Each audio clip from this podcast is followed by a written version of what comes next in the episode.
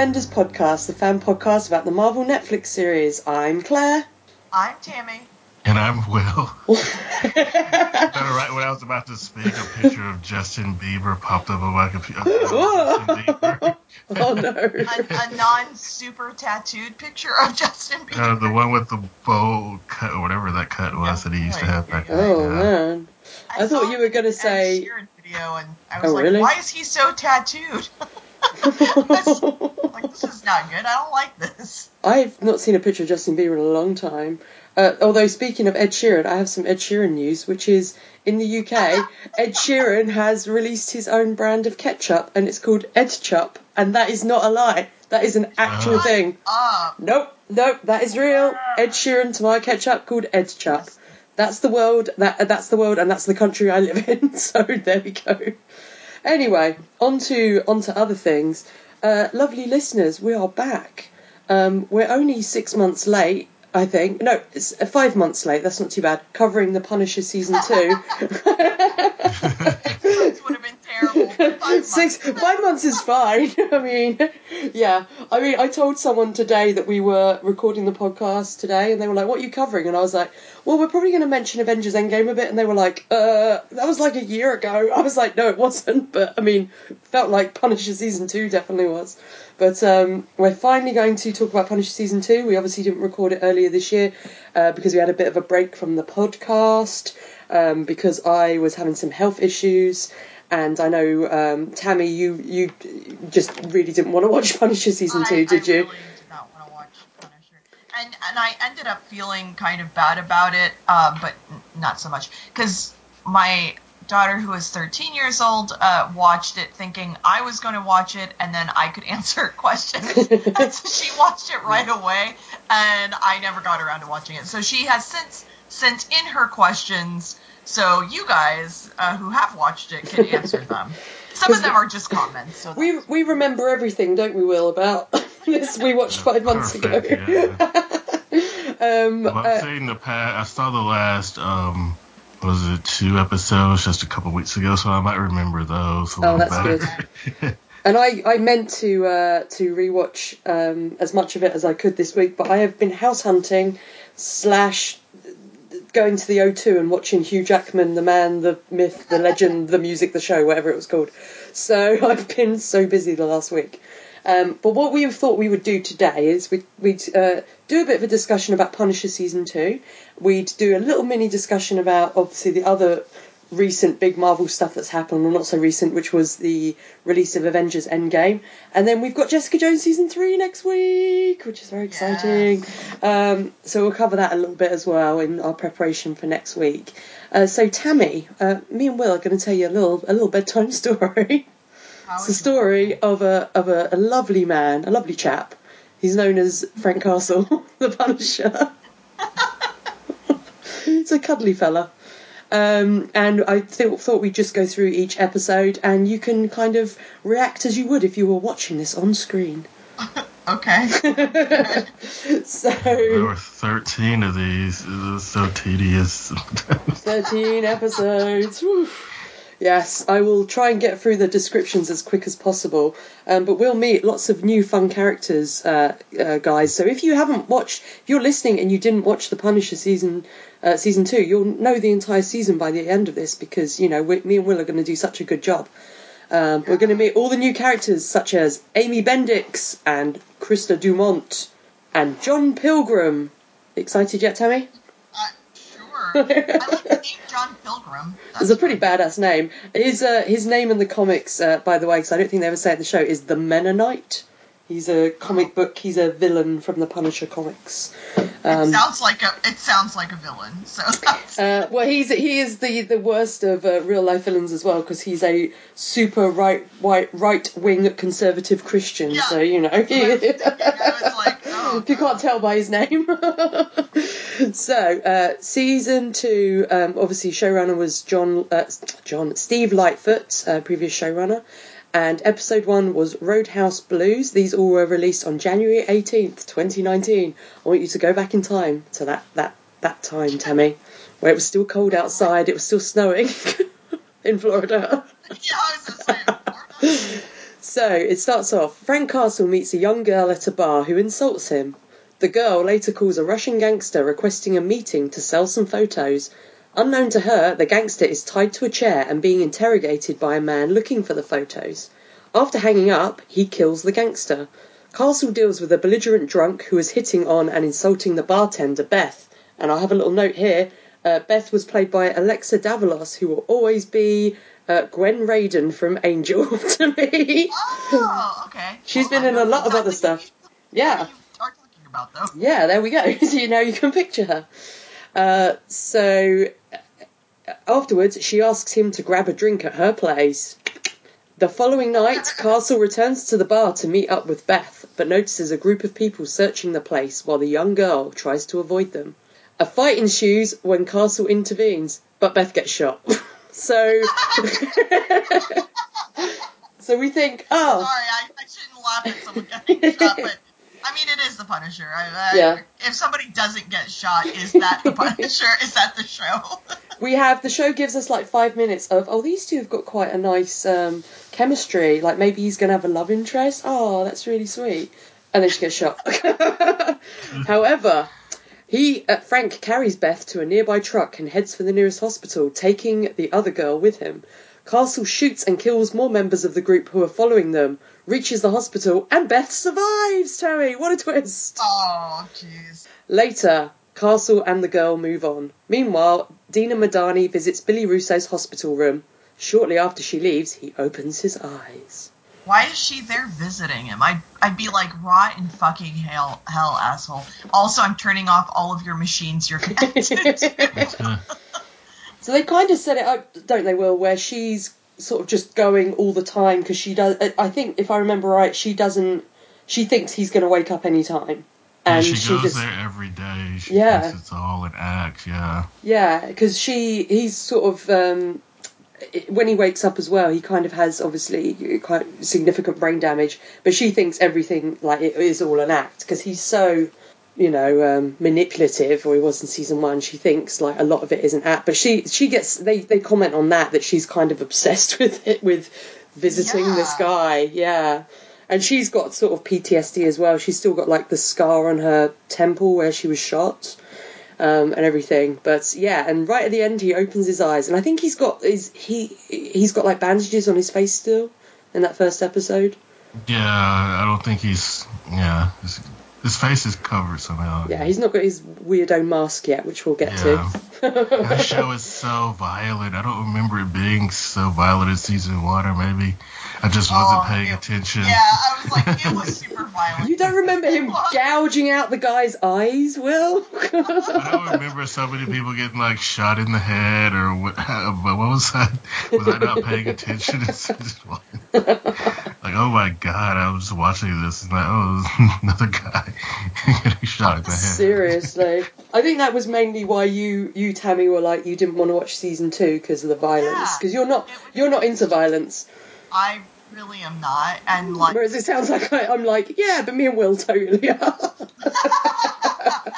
you guys just love violence. Yep. I can't get you guys to stop watching violent things. Yep. No, and it just, uh, yeah, there's just too much uh, things politically that angered me. So I Yeah. was like, I don't think I need to watch a show that makes me so angry. Like, I don't allow people in my life that make me that angry, so I just don't necessarily need it. I, I just didn't feel the need to watch it, so. Yeah. And I figured if you guys ended up podcasting about it regularly without me, then I would just listen to the podcast and learn things that way. So, Mhm.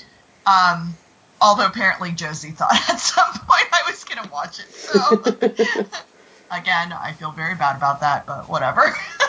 Sorry, Josie. Get you get used to disappointment. Come on, you're an adult Yeah. now. Dad, I'm kicking you out next week. yeah. I mean that's why she's not recording with us, right? Because you've kicked her out of the house. Her- I kicked her out. Yeah, yeah, yeah. So, uh, I thought that she. I was thinking that they didn't like spend the night together, Frank and the bartender. But I'm thinking I'm confusing this with like Titans, where she was hitting on him. But I think she was trying to get him to uh, Robin. She was trying to sleep with him, but he like turned her down. The hotel owner or something like that. I'm getting there's there seems like there are some similarities because they're both like in the mid start out in the Midwest or they're in the mm. Midwest at some point. I started watching Titans, by the way. I started watching it as well. Yeah, I, I'm only like three episodes in. Too. It really is. It's like this ain't your mama's Robin. like he's going like think- killing people and everything. I, I thought when you first started watching Punisher, you did send me a message, something about like there's a lot of country music and sex or something. Oh, and yeah. I was like, what? Yeah, because because like they go to this bar in the first episode, and the singer is like it's real country and western, and Frank is totally into it. There's loads and Ah. loads of shots of him just like watch, like listening to the band and just being like, yeah, oh, I love it. I- was kind of into it too, and I don't really like country music. but I thought the band was pretty good. I just it just like made me laugh because uh, yeah, he was like super into this band. I think he was more into the band than the bartender. it was kind of funny. Uh, yeah, and then like literally like one of the first scenes I think is them getting it on, and it's kind of surprising because he's so sort of chased in the first season, you know, because it's just everything's about his wife. I was gonna say the only person he really has sex with in the first season is his wife, his Yeah. ghost wife. yeah, They exactly. have ghost sex.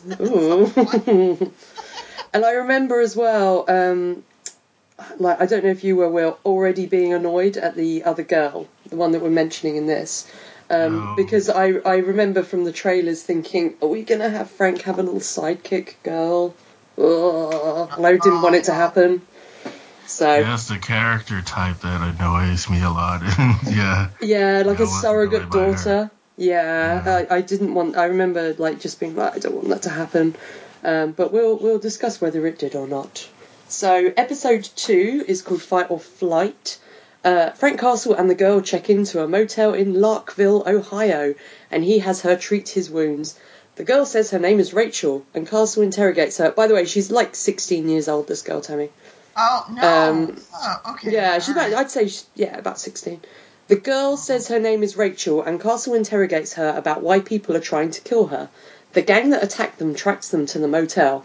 A gunfight ensues in which Castle, Rachel, and one remaining henchwoman survive, but all get arrested by local police.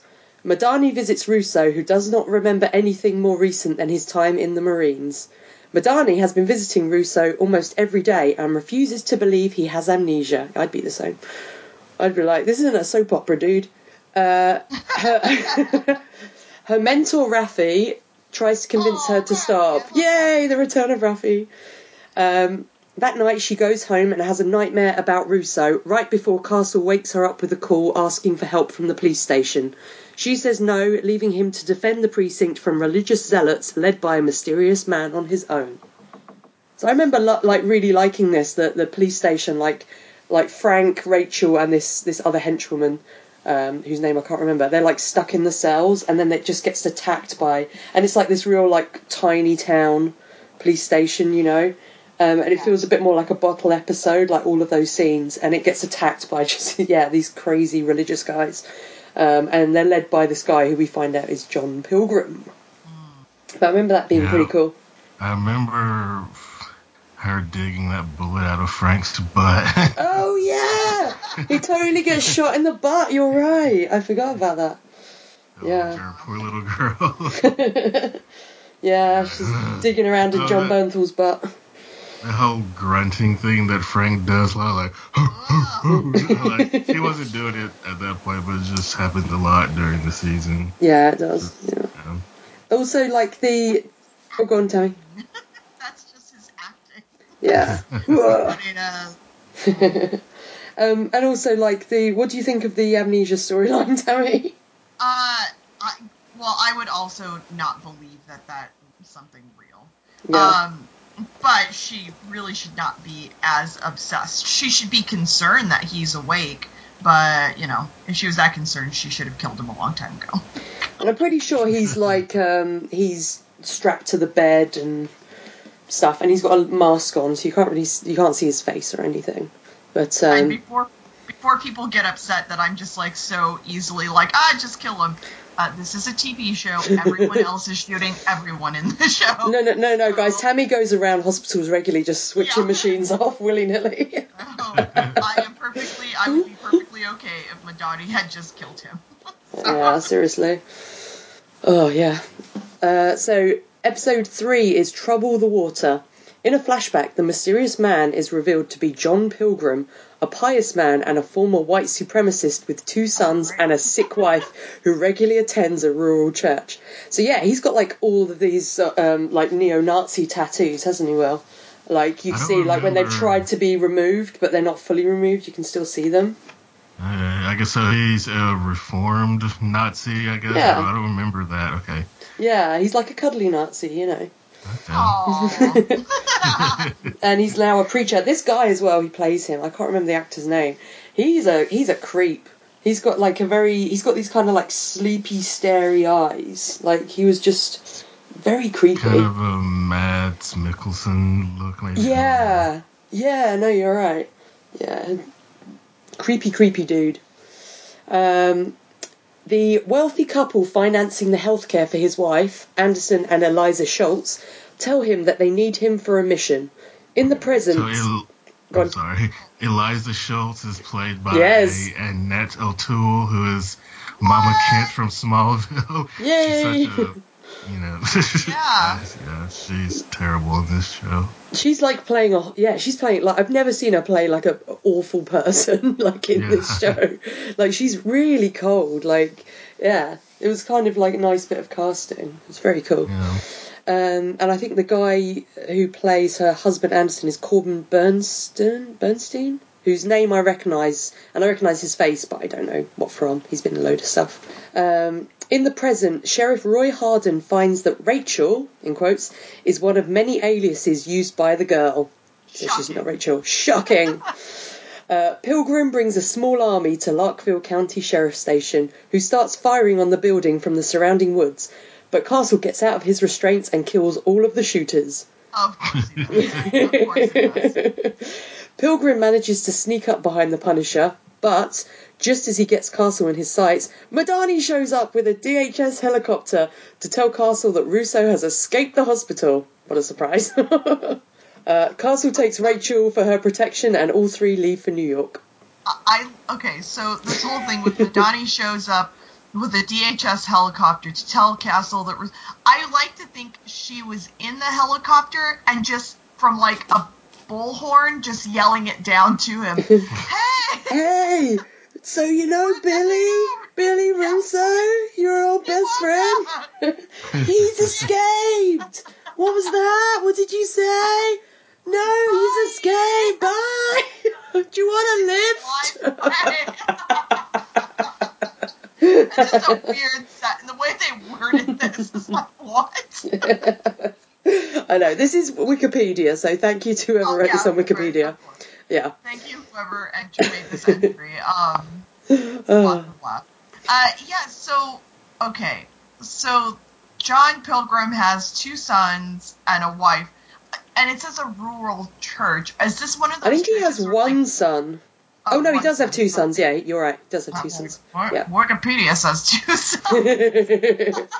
Um, so do, is it one of those churches like a trope church where it's like the uh there's snake they have snakes in there and like they do Oh. snake biting and all that Probably. stuff, or- Okay. Alright. I don't know. I'm I- just trying to get an imagery of what this small church They, is. they hate. like I mean, they hate gays, Tammy. So there you go. It's that kind Oh. of church. Yeah. I can remember that. I mean, okay, yeah, yeah. that's, yeah. I, guess I, I can see that. they live in the woods and are ex, ex uh. So yeah, sure. that that seems on brand for that. Yeah, yeah, you know. Um, so episode four was scar tissue. Flashbacks show counselling sessions between Russo and psychotherapist Dr. Krista Dumont. As I don't know why I said it like that. Sorry, Dr. Krista Dumont, as he tries to recover his memories and strength amidst nightmares about a skull vest. Um, so this is where we meet Krista Dumont. Will, what were your thoughts on her generally in the show? Because I hated this character. Yes, I agree. I I mean, the first episode, no, but once you get into the season, like, oh god, I'm so tired of her. Yeah. She was probably like the low point character for the whole show for me, which is a shame because Yeah. she's the one we get a lot of exploration of Billy's character through, and I think Ben Barnes is excellent in this season, even though I have issues with some of the stuff they did with his character. Um, but yeah, she's very irritating. Is his fa- I I know you still have to read the rest of this. Is his face revealed yet? Like, do we? What Mm-hmm. I think like now? this is around the time it's revealed, and what we find is um, some of the therapy that she does with him. And I don't know if they'll say this in the uh, in the um, descriptions. Some of the therapy she does is she gave, gives him a blank mask to wear because she for her Oh. patients she gives them a blank mask and she gets them because it's patients who've suffered trauma, and this is based on a real real um, uh, counselling technique and she gets them to decorate the mask with how they feel on the inside, if that makes sense. So Yeah. what they do is they have him wear this mask a lot, um, and it's kind of got all these marks all over it, and they do reveal his face, and I have to say. Shaving his head and giving him like three scars is ain't gonna make Ben Barnes That- a monster. that's- She Okay, doesn't, yeah, he doesn't look that bad. Yeah, Like, is it Jigsaw supposed to be like really disfigured? you have like Jigsaw. If you look at like the Wars, the Punisher Warzone movie, Jigsaw's like face is like held together with like bits of horse skin and stitches, and his one of his eyes is kind of sewn across it, and like yeah, his face is meant to be like destroyed because that's um, you know he was this very vain narcissistic guy, and they've when I read interviews about why they sort of went this way because he's got like a few scars, like he's scarred on his face, Tammy, but he's Ben Barnes. You know what I mean? Like Yeah. he's beautiful. Um, he's a good looking guy, and they kind of like buzz cut his hair.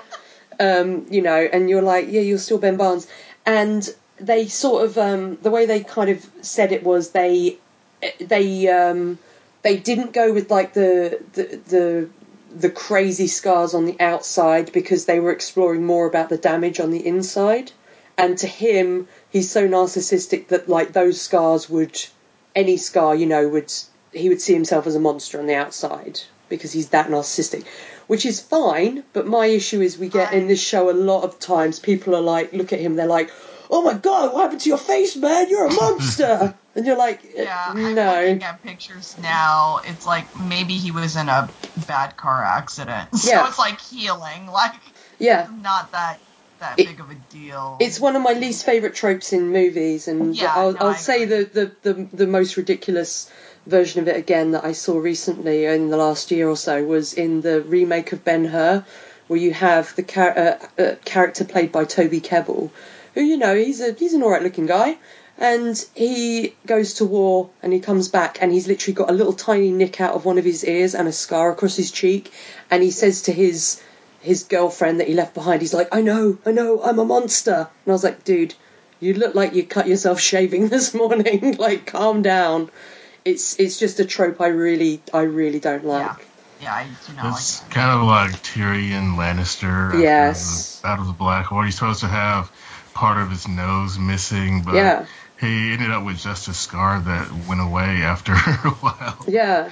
Well, because they're like Peter Dinklage is a good-looking guy, and you know, and they want to kind of keep that. And it's I do, I don't know. I I think it does. It did a disservice to his character. I remember in the show. Um, they also t- with with Tyrion as well. They take away some of the stuff that he does. They try and make it more warranted. Like there's times in the books where he just straight up murders people, and in the show they kind of go, "Oh, but look, he did it because it was self-defense," and it's like, no. Yeah, They they take away a lot of the kind of grey with him, and I don't know. I think it's they Uh, do a disservice to the character. So I'm looking at set photos, and Mhm. there's like a picture of a castle with, um, I assume Rachel or whatever, quote unquote Rachel, Mhm. and um, he looks more fucked up. Yeah, So yeah, that's a problem. Okay. Yeah. Anyway, sorry. Continue reading that description. no, no worries at all. Uh, okay, so it's revealed, talking about Billy, it's revealed that he grew up in foster care and felt the military was the closest thing he had to a family. In the present, Madani hides Castle and Rachel at her apartment in New York. Castle then visits Curtis Hoyle. Yay! We love Curtis. for information about Russo, but the latter believes that their former colleague does have amnesia. Castle recalls Russo telling him about being abused by one of his childhood caretakers, which he relays to Madani and Mahoney, with the former mm-hmm. Mahoney, yay, with the former trying to find the abuser while the latter tries to follow her. Rachel breaks down and tells Castle she was part of a group of con artists from Chicago that had been paid by a Russian gangster to take pictures of a man kissing another man. Oh. Oh. oh. Whoa. Got to be a really easy job. Just find a dude kissing another dude. Okay. Exactly. Seriously. Will, come on. yeah, really.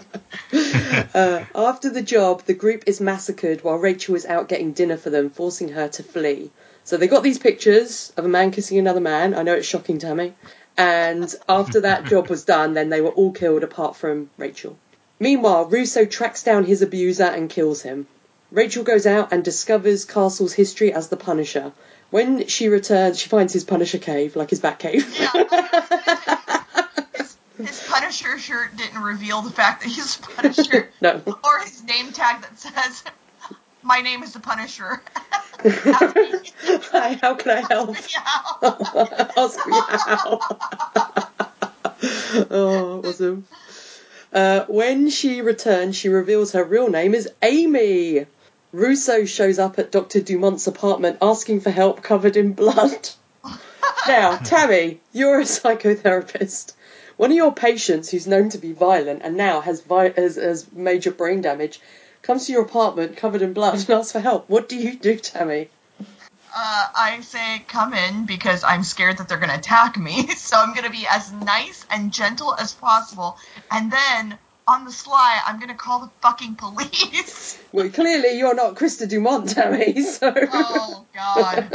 Well, they didn't talk about the part where uh, Russo escaped from the hospital and he used Dr. Dumont as a hostage Oh, when he was yeah. trying to get out. Yeah.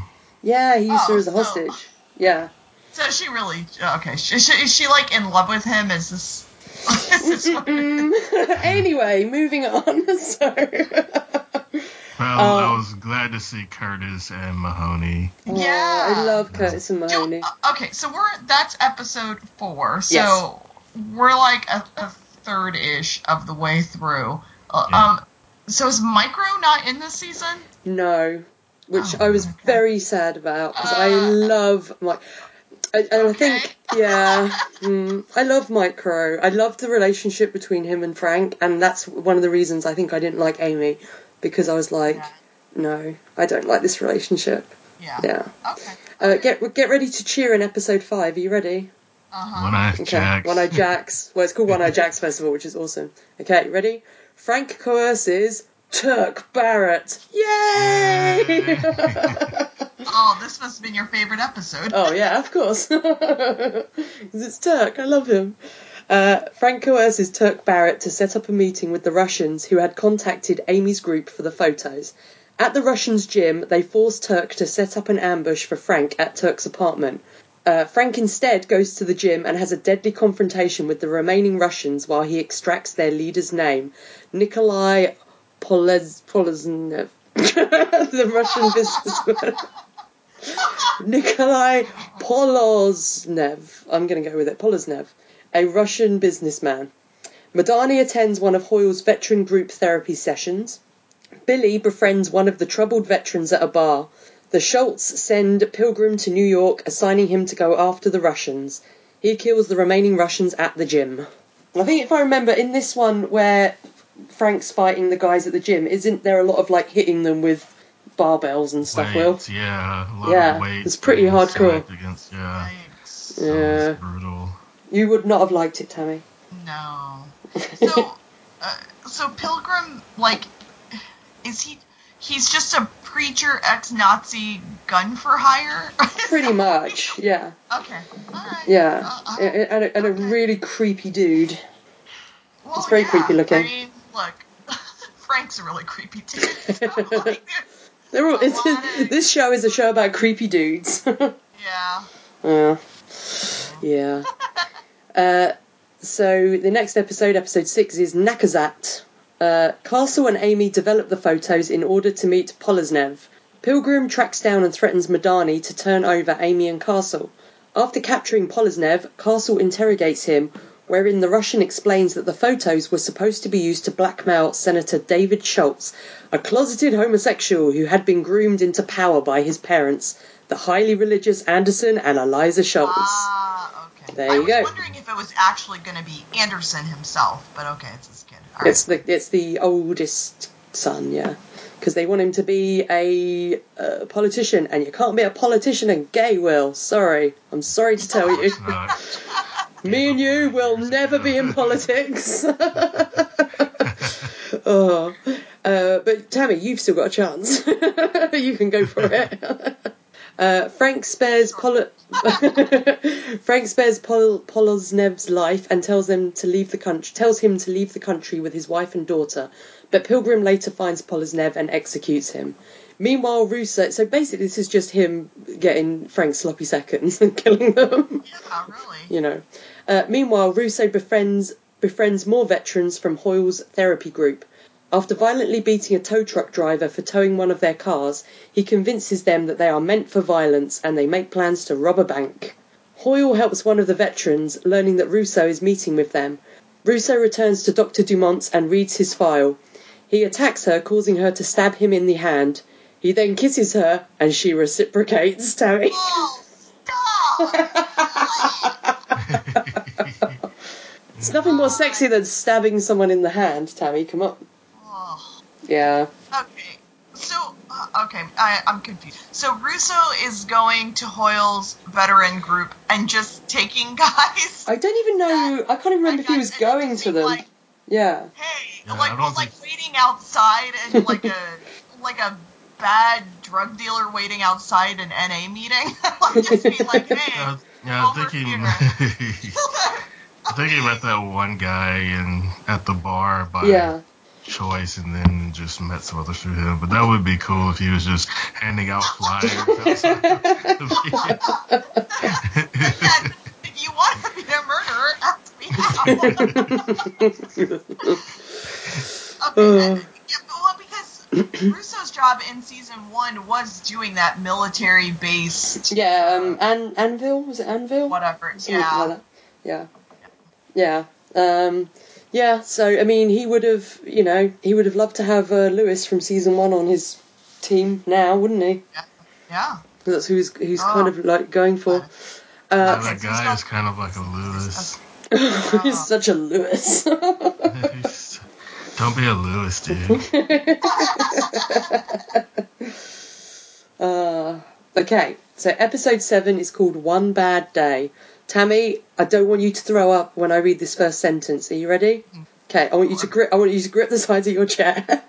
I was gonna say this is where Jesse's note starts. Okay. Russo and Dr. Dumont's relationship becomes sexual. I don't even know how she made it through this episode. Yeah. Ooh. Yeah, not good. Not good. Uh, Hoyle, Castle, and Madani track one of the veterans that had been meeting with Russo, with Castle brutally interrogating him. oh. After they Okay. find out about the planned robbery, Castle and Hoyle go after Russo while Madani calls Mahoney to let him know about it. Russo and his gang then then rob a payday loan business, but Castle confronts him while wearing the skull insignia vest from his nightmares. Now, if I remember right, yeah, go on, sorry. Yeah, he's like, if I remember right, I think I spoke to Rebecca, one of our listeners, about this at the time. Is that literally Frank hasn't is wearing like a, a coat or something, so you can't see it, and instead of just stopping Russo, because at this point he like wants to kill Russo, like already because of everything you know, Russo's done, and um, instead of just standing there and shooting him, doesn't he like Will? Doesn't he like go Russo and like calls him, gets his attention, and then takes his coat off so he can see the skull? Yeah. And like because of that, Russo gets right. away. like I was like, why are you doing that? Just shoot him in the back of the head if you really want to kill him, Frank. You have So to always announce yourself before you kill someone. exactly, yeah. But obviously, then it'll be a very short season. So Josie's notes on this is, and I, I assume there was a shootout. that occurred. Yes, there was. Yeah. Because she says uh, on episode seven, how did Billy not hit a single shot? He's an ex-marine and had this massive gun. He should have made at least one shot. so, I don't know, but apparently that that is the most irritating thing about this episode. Blaming on that brain damage. Yeah, brain damage. Yeah. His his tracking is off. um, I yeah, I don't know. I, I can't remember like much about the shoot. I remember there was a shootout, but yeah, well, apparently Russo was shitting. So he he trained he trained with the stormtroopers of how to shoot people, and therefore misses every time. I don't know. They watch Star Wars every day in the hospital. they had it playing in the background. So, episode 8 is My Brother's Keeper. After Russo freezes upon seeing Castle, who he still believes to be his best friend, because obviously doesn't remember any of the stuff that happens. Um. Okay. Why are you shooting at me? Why, I love you, Bert, brother. uh, we were just getting ice cream at the carousel. Um, after Russo freezes upon seeing Castle, who he still believes to be his best friend, his gang grabs him and they attempt to flee. Castle chases them, so Russo leaves his vehicle to confront him, while Cu- Curtis takes out a sniper, going after Castle. Castle reveals he was the one responsible for his facial scars and memory loss. So I kind of, I kind of like this that it's not Russo is not just upset that obviously it's a betrayal from Frank and also the facial scars, but it's like Frank is also the one that gave him brain damage, you know? Like messed him up because he's like he's very he's he shows like PTSD and and brain trauma, um, you know, rather than just his his face being messed up. I just wish his face was a bit more messed up personally. yeah. Um, so he's closer to the, the comic book, but I don't know. Um, where was I up to? Uh, both Castle, both Castle and Hoyle hesitate when they get a shot at Russo, which lets him get away. So there we go. Mahoney chases Castle and catches him, but Hoyle intervenes so he can get away. Russo kills the veterans who disagree with him after they get to their rendezvous, before returning to Dr. Dumont, feeling betrayed by Castle. Dumont supports this by implying that Castle is not the man Russo thought he was. He then makes plans to use the veterans to create an army to take on the world. Castle visits his family graves for guidance after feeling reluctant to kill Russo while he is unaware of his past crimes. okay. So, but he still did the crimes. Yeah, he's he's he's unaware of them, but like it didn't go so like when you when you didn't kill him the first. I'm not I'm not for killing people, but he he was aware Not of his. TV people, well, yeah, uh, yeah. He was uh, he was aware of his crimes the first time in the first season, and you didn't kill him, and that didn't get you anywhere. So even though he's unaware of his crimes now, I say just take him out. Yeah. But again, it would be a very short season, so we can't be doing that. So notice how Amy has done nothing so far in this season. Yeah. I'm like, Yeah. she's not even mentioned in these things. yeah. Uh, so episode nine is Fluster Cluck. Say that Oh. fast three times. fluster Cluck, Flustercluck, Flustercluck. Billy's army goes on a successful robbery and murder spree through the city. Oh, good for them. They're just painting the town red, literally. uh, Anderson visits Pilgrim in order to set a bounty on Castle and Amy, so he contacts mercenaries. Russo breaks into Madani's apartment and confronts her on his forgotten memories, where she reveals that he killed Castle's family in an act of greed. Uh, Castle learns Russo's hideout is called Valhalla, Mm. but is confronted. He's such a geek. um, but is confronted by mercenaries after the bounty on his head and he kills them. Now aware of the bounty, Castle tries to contact Amy only to find her gone. Amy left to try and flee the city by making contact with a friend from her former Chicago gang who seemingly agrees to help. Amy finally answers Castle's calls and tells him of her plans, but finds out about the bounty on them. Amy's friend betrays her for said bounty and brings mercenaries after her. What a bitch. Castle arrives and kills all but one while Amy hides in a utility closet. The last mercenary is then disarmed by Amy and she shoots him before Castle kills him so that Amy is not the killer. Uh, meanwhile, I don't get that. She shoots him before Castle Castle kills him so that Amy is not the killer. Meanwhile, one of the mercenaries contacts Pilgrim while he's confronted by his former gang of Nazis. I remember that, There's that shootout being quite hardcore. Isn't it like in a trailer or something, if I remember right? I feel like it takes place in a trailer. Oh, this shootout? Uh, Yeah. Not this one, I don't think. Oh, I can't remember think that. there's a thing earlier where Castle taught her how to disarm somebody. Oh, yes. And I don't know if it's happened this at this point or not, but there's one point where she tries to do it on Castle. He gets pissed off and Yeah. like, throws her down. Like, you think this is a game? You think this is a game? And this is funny. And I think what happened at this point was that she actually successfully disarmed the guy and shot him once, and she was gonna kill him, but Castle Oh, said, yeah. "Let me do it." Yeah, so you don't, you're, you're not a killer. Let me do this, or something like that. Yeah. So I, I think that's what Josie's notes are related to because it's just um, quotes. So nice. like, it was, I killed him, I killed him. No, no, no, see that? And then she put, shoots guy. I killed him. And then she put, wow, hashtag BFF goals. nice. So. I have a feeling that must be what the reference is. Tammy, I'm a bit scared of your teenager, by the way. I say, she sent these to me. She's uh, she's staying at um, my mom's house, and she sent these to me at eleven thirty last night. And I'm like reading these before going to bed. I'm like, I don't know what this is. I don't know what any of this. is. But I told her, thank you, I love you. Now go to sleep. So that was it. Good night, sweetheart. After you type out these weird violent texts. nice. All right. Uh, episode 10 is The Dark Hearts of Men. In a vicious fight, Pilgrim defeats his former gang while sustaining several injuries. He then falls back into drugs and alcohol during his recovery, doubting his purpose. Castle and Hoyle scout Valhalla while Russo spies on them. In a flashback, Madani visits Dr. Dumont to discuss Russo and Castle over a bottle of wine. And things and things get sexy. No, they don't. Sorry. Afterwards, I was like, I'm ending this call right. Afterwards, Dumont surmises the only difference between them is Castle's belief that he is better than his victims due to his moral code.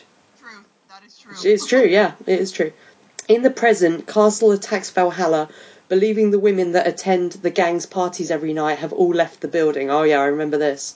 Knowing he was going to attack, Russo sets up an ambush wherein his gang brutally beats and cuts Castle. After Russo leaves, Castle kills everyone and goes after him. Enraged, he fires blindly into an upper office. Back in the flashback, Dumont tells Russo how to break Castle, destroy his sense of moral su- superiority over his prey. In the present, Castle enters the office while still chasing Russo and finds three dead women, causing him to freeze in guilt as police arrive. Yikes. Yeah, yeah, I remember that. So, but he like kills his his moral code is so strange. Like I love I love Jon Bernthal as the Punisher. I think he does an amazing job. But I just find the Punisher such a I don't know as a character. Maybe it's because I'm a Daredevil girl, you know, because he's just like, oh, I kill I kill everyone, but oh, I killed these three ladies. Oh no, do you know what I mean? I, I seriously do not know what these notes mean at all. Because the other ones I've been able to at least kind of piece together from the thing. She says, so the creep dude, Robert slash John, I think she just doesn't know. I think that means Pilgrim, yeah. Pilgrim. Just revealed that John isn't even his name and he's a straight up murderer, but then asked the girl to marry him? No thanks. I don't remember that at all. I'm like, did someone ask somebody to marry them? Because you think that would be in the description. Seriously. Will, is this ringing any bells with you? Any wedding No. bells? I wonder if Must she started a- watching another show. she's, she's like watching like Love Island or something. It was like, yeah, I don't remember Maybe that it at all. It was a flashback or something. I don't know. That's the only thing I could guess. oh, Yeah, it might be like a Don't know. flashback to when he became, you know, when he gave up Oh, drugs and yeah, yeah, stuff, maybe. and then met, met his Yeah, wife, maybe. Because we talk about Pilgrim at the beginning, where Mm. he um, starts going back to drugs and alcohol, so, doubting his purpose. So maybe they had flashbacks at that point. So it I must be that then. Yeah. Weird. it does sound like she just suddenly watched a different show. I'm like, what the fuck? Everything else I can kind of tie back to these descriptions. All right. So, episode 11 is The Abyss. Believing that he killed three prostitutes during his attack on Valhalla. Oh, they're prostitutes, that's alright, you know. They're, they're not real people. I'm just going by, by movie logic. Uh, Castle allows himself to be arrested. While he's under armed guard by the NYPD at a hospital, Karen Page visits him. Yay! uh, yep, she's in this episode. Amy attempts to free Castle before any hitman can come after him. After she informs Madani and Karen about what happened at Valhalla, the two women examine the dead prostitutes' corpses in the hospital's morgue, where they learn that the women were executed at close range by Russo and his men before Castle arrived. Before presenting their findings to Castle, however, the two have to rescue him and Amy from a police officer who was after the bounty. Karen triggers the hospital's fire alarms so that Madani can exfil- ex- exfiltrate a disguised Castle. The escape is thwarted by Mahoney, who attempts to transport Castle to a nearby precinct, unaware that Pilgrim is pursuing them. Oh. I don't remember him being disguised, but now I want to imagine he was wearing like like a wacky moustache or something. I don't know what. Oh, Frank. Yeah. Do you remember his Oh, disguise? yeah. I don't remember the disguise, but I do remember that he was. They were trying to hide him when they were Mm. getting him out. I remember my friend so Rowan. Oh god. Now, go ahead. I was going to say, I remember my friend Rowan getting very, who is really not a fan of Karen Page. Um, he got very annoyed with this episode because she was running around with no shoes on, and for some reason that made him really angry. I remember that. And then after I'd seen the episode, he was like, "You see, you see, she didn't have any shoes on," and I was like, "You don't even know me at all. I regularly don't wear shoes. I'm not wearing shoes now, guys." Oh. Um, did, did we learn more about Dr. Dumont in this episode, like any of her backstory? Um, Again, I'm trying to piece together these. We do we do get Doctor Dumont backstory at some point, but I can't remember what it is because it doesn't seem to say it in the description. So if you if you have notes, it might remind me. I don't know if it will or not, but she says, uh, okay, episode 11. Uh, the dad just yeet. By the way, again, 13 year old yeeted the therapist girl out the window. Oh yeah. Is that what happened, or am I missing something? So I think that was actually one of her main questions. She, someone threw the therapist, the dad threw the therapist girl out the window, hmm and Josie's like, "Did I miss something?" Oh yeah, that was Yeah. her backstory. When she was Okay. young, her dad threw her out the window. Yeah, because you see in has all the episodes, she's like really scared of like she can't approach. Like when she's pulling the curtains of the window, she has to have her eyes closed and stuff, doesn't she? Because she's like, but like I was like, why don't you get the ground floor flat or office? She has scars, and when she when she has sex with Russo, they're always always she's he's always giving her pain, and she likes that and whatever. Yeah. He's always touching her scars. I remember being sad that this was probably going to be the last time we see Karen Page. I know. She could have Oh, been yeah, better. Yeah. And the last thing she says is "Good luck, Frank." And the way she says it, you like know she's not going to be in any more episodes. Yeah. And the track, I was like, "Oh no." Yeah, it's like the last time we. Yeah, it's a shame.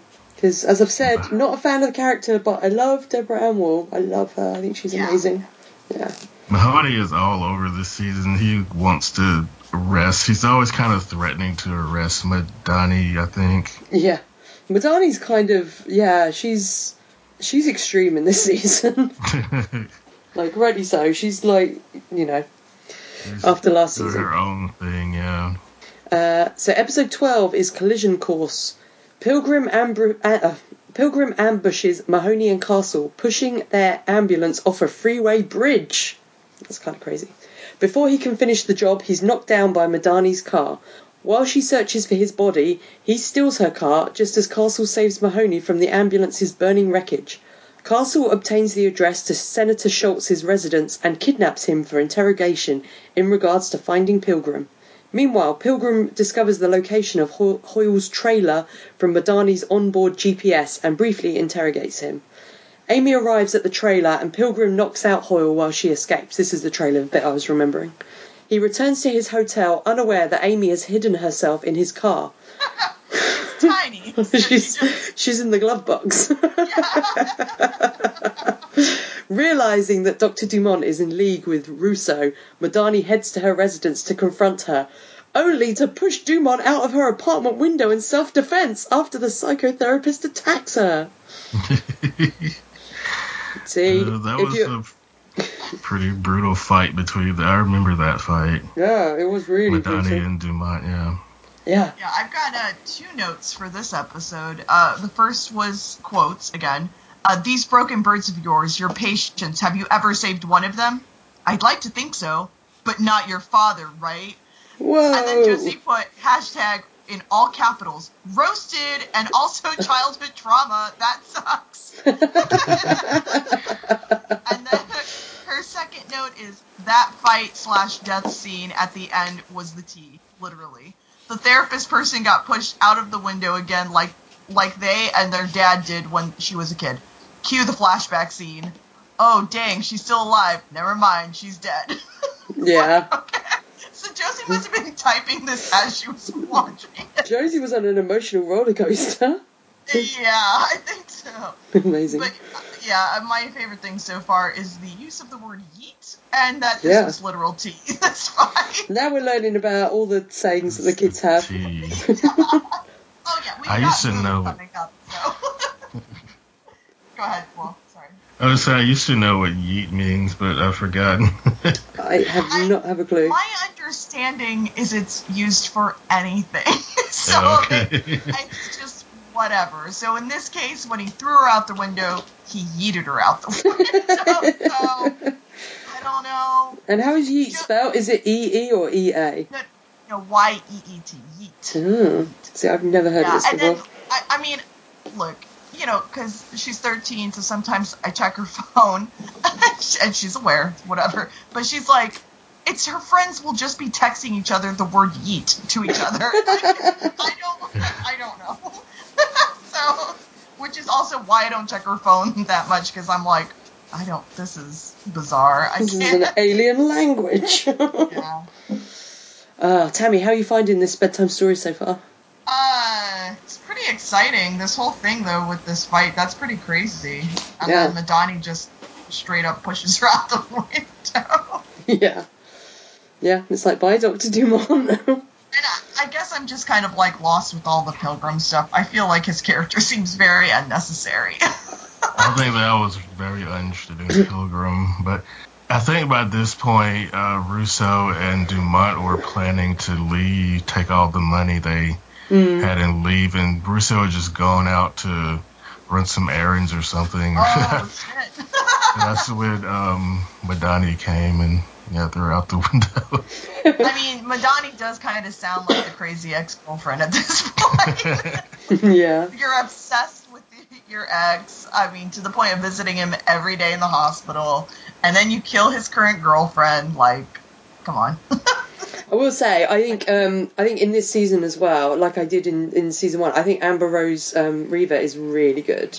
I think I'm she, because she kind of plays, um, she's kind of walking a fine line of being likable, um, because she does these these things that are really like irrational and um, and stuff. But it, it the way she plays it, it makes perfect sense with that's how her character would be after what she went through in season one. Oh yeah, yeah. So I think she does a really good job. I think most of the actors do a really good job, and Jon Bernthal's always great, and I think um, Ben Barnes is really good as well. I just wish he had a bit more of a messed up face. Yeah. He's still too pretty. Nope. Um, okay, so episode 13 is The Whirlwind. Ready, Tammy? Yep. Okay. After witnessing Dumont's fall, Russo tries to kill Madani in retaliation, but is mortally shot by her and forced to escape when the police arrive. Meanwhile, Amy notifies Castle of Pilgrim's whereabouts, only to be kidnapped by the gunman during the ensuing shootout. Hoyle frees Senator Schultz and turns him over to Mahoney, who decides to not arrest Curtis for his involvement. Pilgrim and Castle engage in a brutal hand to hand fight, with the latter coming out on top. After being asked by Pilgrim to spare his sons, Castle uses the gunman to secure a path to the Schultz residence. Uh, hang on. After being asked by Pilgrim to spare his sons, I guess by by uh, Schultz, Castle uses the gunman to secure a path to the Schultz residence. After a botched underground surgery, Russo takes shelter in Hoyle's workplace basement, where he waits for Curtis to sit with him until he dies. This bit was awesome. I remember this bit. Oh, so he goes to where like the um, the support group is, and he basically Yeah. just sits sits um, on the floor like against the wall. And calls Curtis and is basically like, I know I did bad things, but I'm dying. I want you to come and sit with me while I die. And Curtis is like, yeah, okay, yeah, okay, I'll do that. Okay, fine. However, what a twist, Tammy. Castle arrives instead and executes him. Seriously, he's Yep. already got a mortal wound. Yeah, he literally walks in, and Billy. I think Billy's like kind of pleased to see him, isn't he? If I remember, remember, because he's like, "Oh, Curtis sent you instead, and you're going to sit with me while I die." And then, like literally without a word, Frank just like shoots him in the head twice. Fuck that. Oh, it's kind of perfect for. Frank, but I was just like, "Wow." So yeah, so that's uh, that's how Billy Billy goes. Bye, Billy. Uh, so later, Castle and Amy confront the Schultzes in their mansion. Eliza, an O'Toole, tries to kill Amy, but Castle kills the Schultz matriarch instead and gives her husband a gun to use on himself. As the pair leave, Anderson commits suicide. With Russo and the Schultz dispatched, Castle, Pilgrim, and Amy go their separate ways.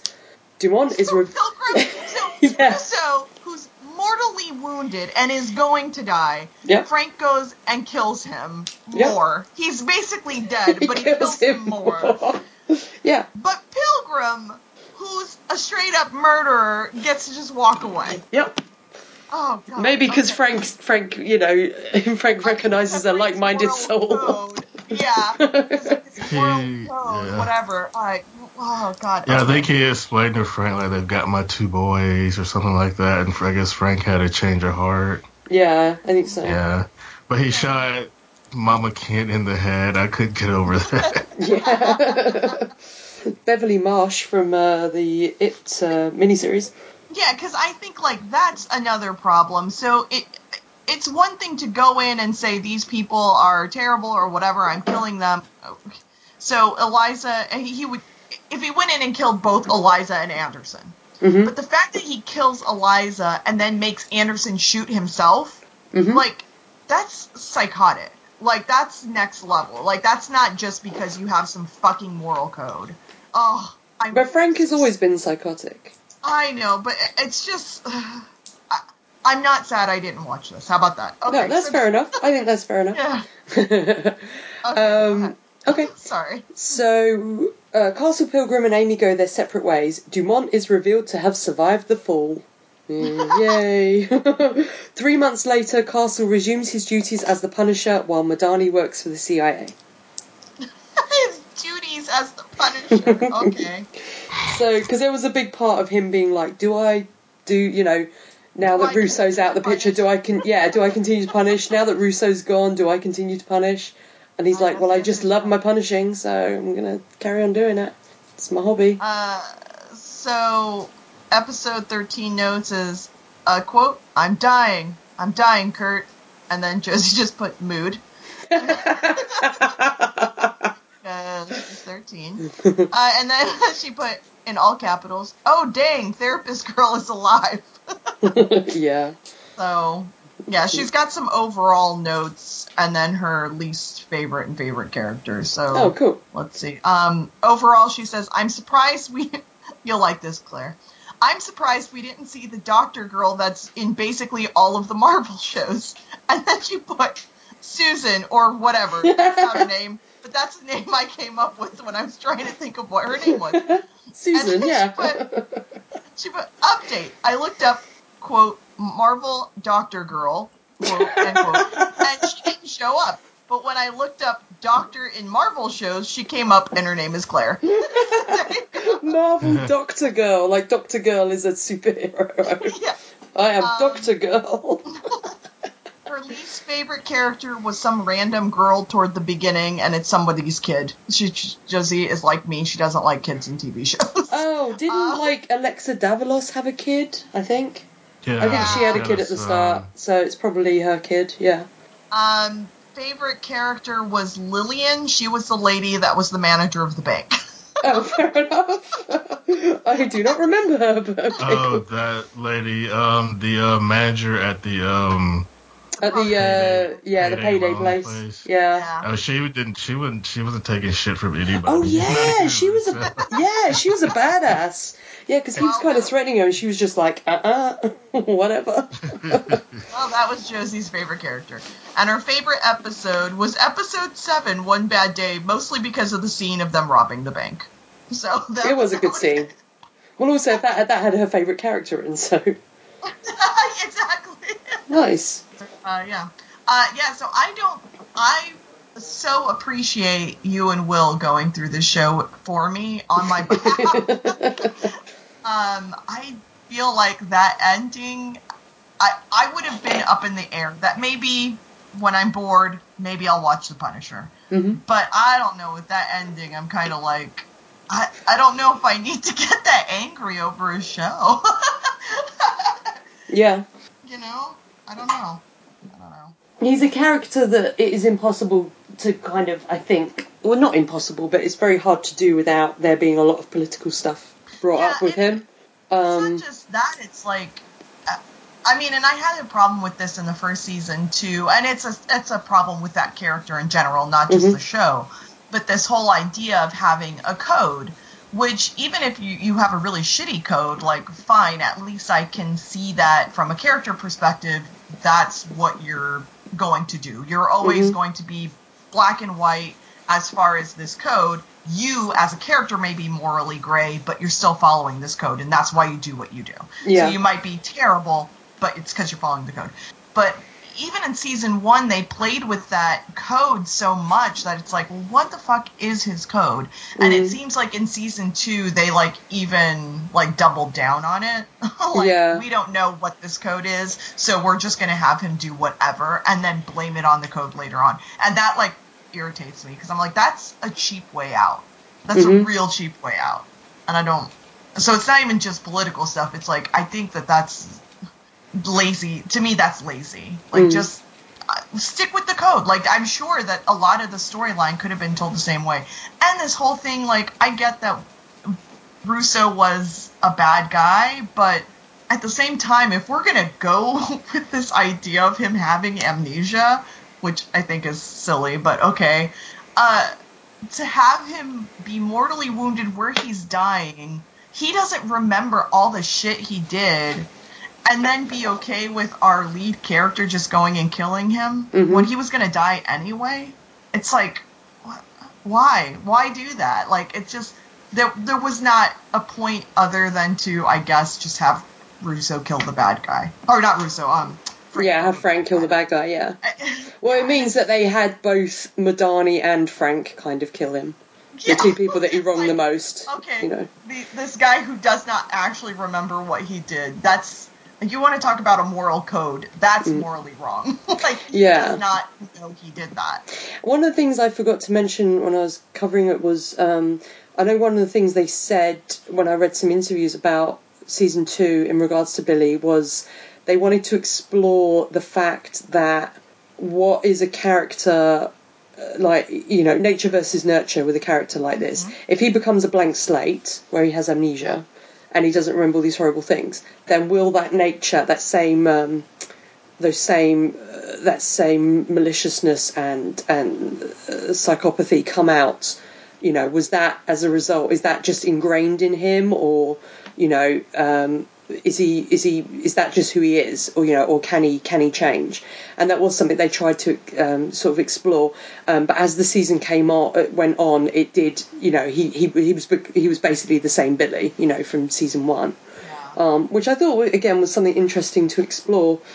Um, but yeah, I don't, I don't know. and and maybe it's because of the um the way the show is like it's you know so many episodes you're having to cover so many different Yeah. characters so you can't truly focus just on billy but it's like the fact yeah maybe if they really wanted to explore that maybe they wouldn't have given him a, a, a crazy therapist Mhm. you know maybe they would have given him someone who was actually trying to work with him and then if it came out anyway then it truly was him but it's like if you're gonna play with that idea then you can't put things in his path where it still leads to the same result. Yeah, yeah, where she's manipulating him as well. Yeah, yeah. So I don't know. I, I but like you guys watching it, did you feel like they explored that properly? How did you? How did you guys like?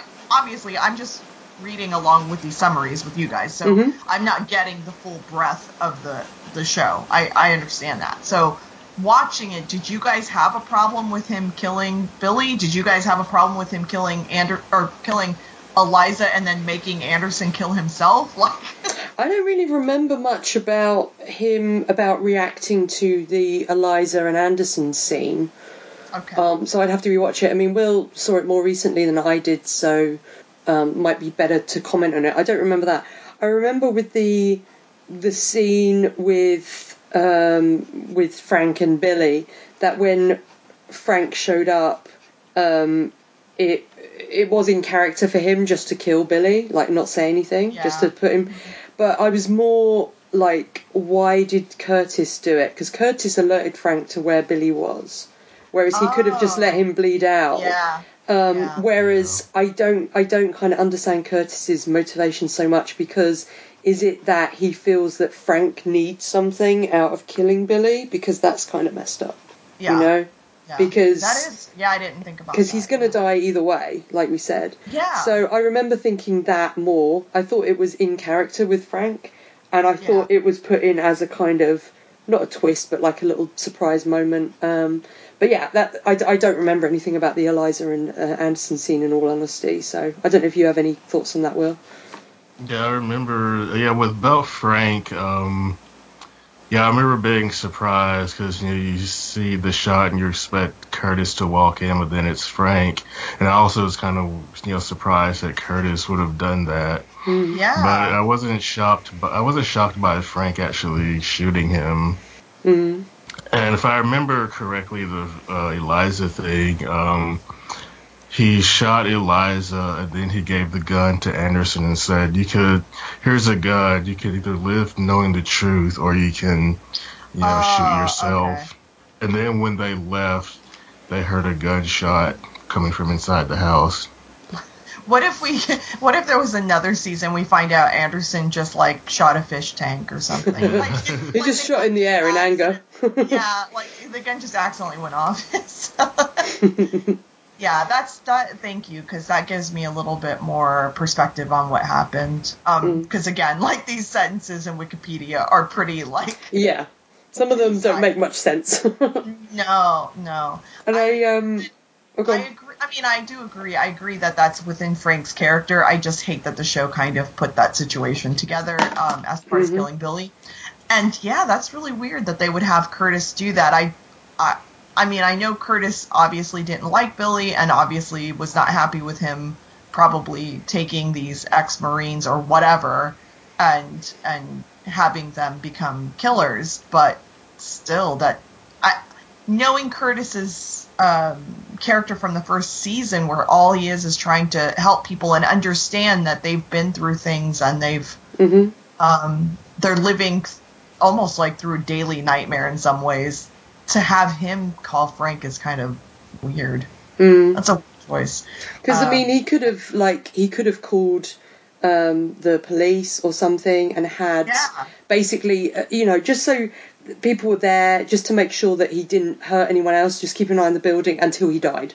You know. Yeah, yeah. Like I, I would be okay with the fact that Curtis not showing up. Although I'm like, I don't know. I feel like, again, I can only base it on the first season Mhm. version of the character. But I feel like he's a character that would still go, even if it's not to be his friend, but to be there for someone who is dying. hmm Um, but but you know, if not because it's too personal, then yeah, to just watch, make sure nobody gets hurt, and then just get the body afterward. I don't know. Yeah. Yeah, it's just a, a weird situation they kind of built for themselves for that Yeah. scene. It sounds like. Yeah. Yeah. And I remember when they announced the Punisher show, um, like ages ago, I remember saying that I had kind of some worries about it because I was surprised at how much I, I liked season one. Um, because I, I had some worries about it because I always think the Punisher is a really hard character to adapt. I think he's like Elektra in that he's so morally grey that it's hard to. There's only so many things you can do with the character which is oh I'm not going to kill people no I am you know and and I felt and season one I think was successful to me because it was so personal. It was about him finding out what happened. Um, so everything was very very personal to him. And but whereas the stuff like with Pilgrim in this didn't work for me so much even though I think the performances were excellent um, it didn't work for me because it becomes like a kind of case of the week it's like he's it's like the Incredible Hulk show, you know, he's just travelling around and he's helping people out. That never works for me with the Punisher because then people get killed and it's not personal and that's when you get into like his code which to, doesn't make any sense to me and um so that's so a lot of the issues I was worried about that would happen in season 1 I feel like came up in season 2 Yeah, if that makes sense. I'm not very good at articulating it. I understood. Also, I kind of prefer my, my heroes not murdering people. That's just me. Yeah, you you rather actually have a hero hero. Yeah, I like, you know, I don't mind morally grey. That's why I love Daredevil. Um, but the code, the, the yeah, the I mean, Daredevil's code is kind of messed up as well, but like not as messed up as the Punisher. And I, I don't know. It's I just feel and and I, I don't read I haven't read any of the Punisher comics, so it could be the same in the comics. I have no clue.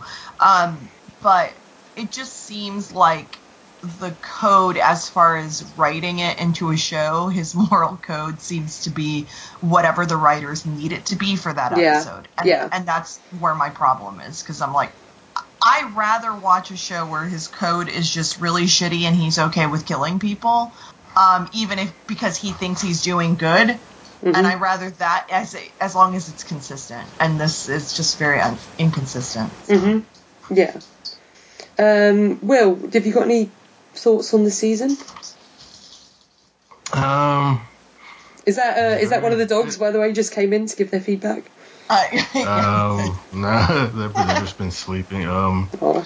it was very violent. No, it was it was okay. I mean, I'm not I'm not sad that I watched it, but at the same time, I could have done without it. I guess Yeah. I'm not sure it added much to the Marvel cinematic universe. Yeah, yeah, yeah. I kind of agree. I, I think I think Jon Bernthal is excellent in the role still, um, but it's more the yeah the character and I I mean I don't know what they would have you know if they did a season three I don't know what they could possibly do with the character. I, I, I, I, it sounds to me like instead of having someone like a pilgrim, it would have been more beneficial to have someone like Micro and then focus on the Billy and Frank relationship. Mm-hmm. Yeah, because then it seems like these ancillary characters were just that. Like they were Yeah. just like there for filler. And yeah. just- I mean Amy, I like I just, Yeah. just I was just like why are you in the show, you know? And it's because he needed like a little sidekick, and that's what I didn't want it to be. The show when it you know when they announced it was him traveling around. He's got a little sidekick and. yeah. you know, of the week, and uh, I don't know. Yeah, so Um, so Claire, I know we Mhm. had feedback. Was our feedback all related to Punisher? we had some about the first episodes of The Punisher, um, which goes quite in depth, so I can read those. We should have enough time. Um, and then we had one which was just general feedback about uh, everything we're going to kind of cover because we'll talk about the other stuff like very quickly. So this is from Wu, and he's talking about uh, episode one and two, I believe. Oh, right. Okay. The cold open for episode one is one of the best I have ever seen. It really got me excited for the season. In the grand tradition of the Marvel Age of Comics, I loved how this episode began so mundane and really looked a scene out of A Star is Born with Frank just chilling, getting a beer, and having a slow motion sex with the sassy bartender Beth. oh, whoa. Yep. Um, I love how aimless Frank Castle is in this episode. I wouldn't say he looks bored, but he does look like he has lost a part of himself. One of the things I love about Marvel Comics is how the hero knows they shouldn't go back to somewhere they've said they would never go back to. I mean, for goodness sakes, it's a running joke now in the Avengers comics how how many people say they wouldn't join or come back. I think Logan is up to 15 times at least. yeah. I know Frank didn't say that to Beth, but I kind of get that vibe that he promised himself he wouldn't get too attached to anyone. The fight at the bar near the end of the episode is one of the best fight scenes I've seen in Marvel television that did not have Daredevil in them. As far as as far as episode two is concerned, I love seeing my crush, Agent Madani. She's so beautiful. I will agree with that. Yeah. uh, something I find funny, I, d- I don't know the performer who plays Rafi, what his name is, but I bet this guy is tired of acting in scenes where he is begging Agent Madani not to do something. I can't remember his character doing anything else. Yeah, I wouldn't. I wouldn't worry about. Um, God, I can't remember his name now either. But he's like in all the things. Yeah, so I can't wouldn't remember worry his name. Yeah, Um, he's great in everything I've seen him in. he is. Yeah, I love him. He's he's he's, He's always like, he's just like a smooth, cool dude. yeah. Um, I, I respect Frank Castle even more because before this girl said her name was Rachel, I was calling her annoying Gwen Stacy. Honestly, to me, that is her name, annoying Gwen Stacy. Props to this performer because she is very easy to dislike. So apparently, after getting his face treated like provolone cheese in a grater, Billy Russo is forming a Slipknot tribute band. Do I have Uh, that right? yeah, with his weird mask. Lastly, I love the character of Pilgrim. I love Michael Keaton's Vulture, but I know that, uh, but I know what he's going to do to me. So, wait, hmm. but I know what he's going to do to me. He's scary. Characters like Pilgrim, however, terrify me. Terrify me. Anyone who is that soft-spoken, polite, and calm. yeah. Yeah, Tammy, like you. exactly. I feel like that has never been what people have said about me. Uh, villains like that are the most terrifying. See Anton Chigurh in a country for in country for good old. I for good. No country- In country, in country for old men. Yes. As another example. Uh, talk to you next week, guys. Awesome. Thank you, Woo. Not next week. It was five five months ago, but yeah, we'll talk to you next week for Jessica Jones. um, and I have one more email again that was sent a while back, which is from 084, uh, which is about Punisher. I can read this one. It's quite long. It's amazing how such a simple, straightforward show can just deliver and do its job, no more and definitely no less. Even though Punisher's first season doesn't have a lot of moments that stick out to me in a brilliant way, I also couldn't tell you anything I particularly didn't like about it. The second season, par for the course, does what it sets out to do and does it well, and it's got a few more bright spots this time around. I know people call Jon Bernthal the Punisher. He's as much his character as actors like Robert Downey Jr. and Vincent D'Onofrio. But Ben Barnes knocked it out of the park, and I just can't not call him the best actor of this season. He plays basically a different character from when we last saw him and adds an amazing performance to brilliant writing. I won't lie, it's still so incredibly stupid that he has, what, four scars and he's acting like he has it worse than Dominic West. um, and Dominic West played uh, Jigsaw in the Punisher Warzone movie, by the way. Uh, but that's where my issues with the characters end. I thought his relationship with Dr. Quinzel, I'm sorry, Dr. Dumont, would be a cliche, and it was, but somehow they made me care about it, and I don't know why. And I'm not sure how people are going to react to his death. Mid apology, no words from Frank, just the Punisher being the Punisher. Oh yeah, he was. I think he was apologising, Tammy. Oh, Just to make it worse, I'm just going to make it worse for you. yeah, really. Uh, carrying on, I was looking forward to those two just sitting and talking, making Billy realise what he'd done to Frank, and it was taken away without flourish. And I'm not mad about it. If any character is going to do that, it's Frank Castle. The other villain was meh. Josh Lucas did great with what he was given. I think that's Pilgrim. And that fight scene he had in episode 10 was brutal, even for the Punisher's standards. But I just didn't care. Not when his story was peppered in among what went on with Jigsaw. I was a little spoiled going into this, in that I knew Frank's two problems would never cross paths. I thought it would be okay, but it was a little grating. It's weird because the first three episodes were amazing. Put together, they're the perfect Punisher movie we never got. If I was given the opportunity to rearrange the season, I would have had Frank kill John Pilgrim in episode 3, and then later on have the Schultz family recruit Billy to take Frank out. If those characters were put into, say, Preacher, I might have been more into it. But any time John Pilgrim was on screen in New York, with the exception of that one brutal fight, I just wanted to get back to Jigsaw. I love the character of Amy and how she's the polar opposite of our protagonist. Seeing Frank thrust into this relationship and caring for this random kid was so much more intriguing and emotionally effective than the scenes with Micro's kids last year. That's because Micro's kids were terrible actors. Just gonna say, particularly the son. Sorry. The onions being chopped when they said goodbye at the train station were a nice touch. Uh, Curtis's bigger role was appreciated because he was one of my favourites from last year. Amber Rose Revah did great as Madani, although I wish the writers had given her more to do than just being hung up on the events of last season. I can see that. The tenth episode of this season was the best episode of the whole show, possibly the most well done episode Netflix and Marvel have ever put out. Wow. Such a great character study, the most brutal fights, and a heartbreaking ending. I do wish they hadn't taken away his killing those women in the very next episode. I thought it was important to show Frank the consequences of the way he does things. When he found out Billy killed them ahead of time, I felt like it took away any lesson Frank could have learned. But regardless, in the moment, that single episode was perfect. Oh, and that ending scene, I kinda hate it. Unnecessary, no closure, no important information added. We could have left it at the bus station. We really could have. But it's fine, it's fine, it's not fine hopefully we haven't seen the last of this iteration of the Punisher. And that wasn't me, by the way, adding it's not fine. No, Uh, I, I like that. Yeah. Things are more than bleak for Netflix and Marvel, but I have hopes to maybe see these characters on Hulu someday. Regardless, recasting the character in a movie or new TV show would be a huge mistake for Marvel.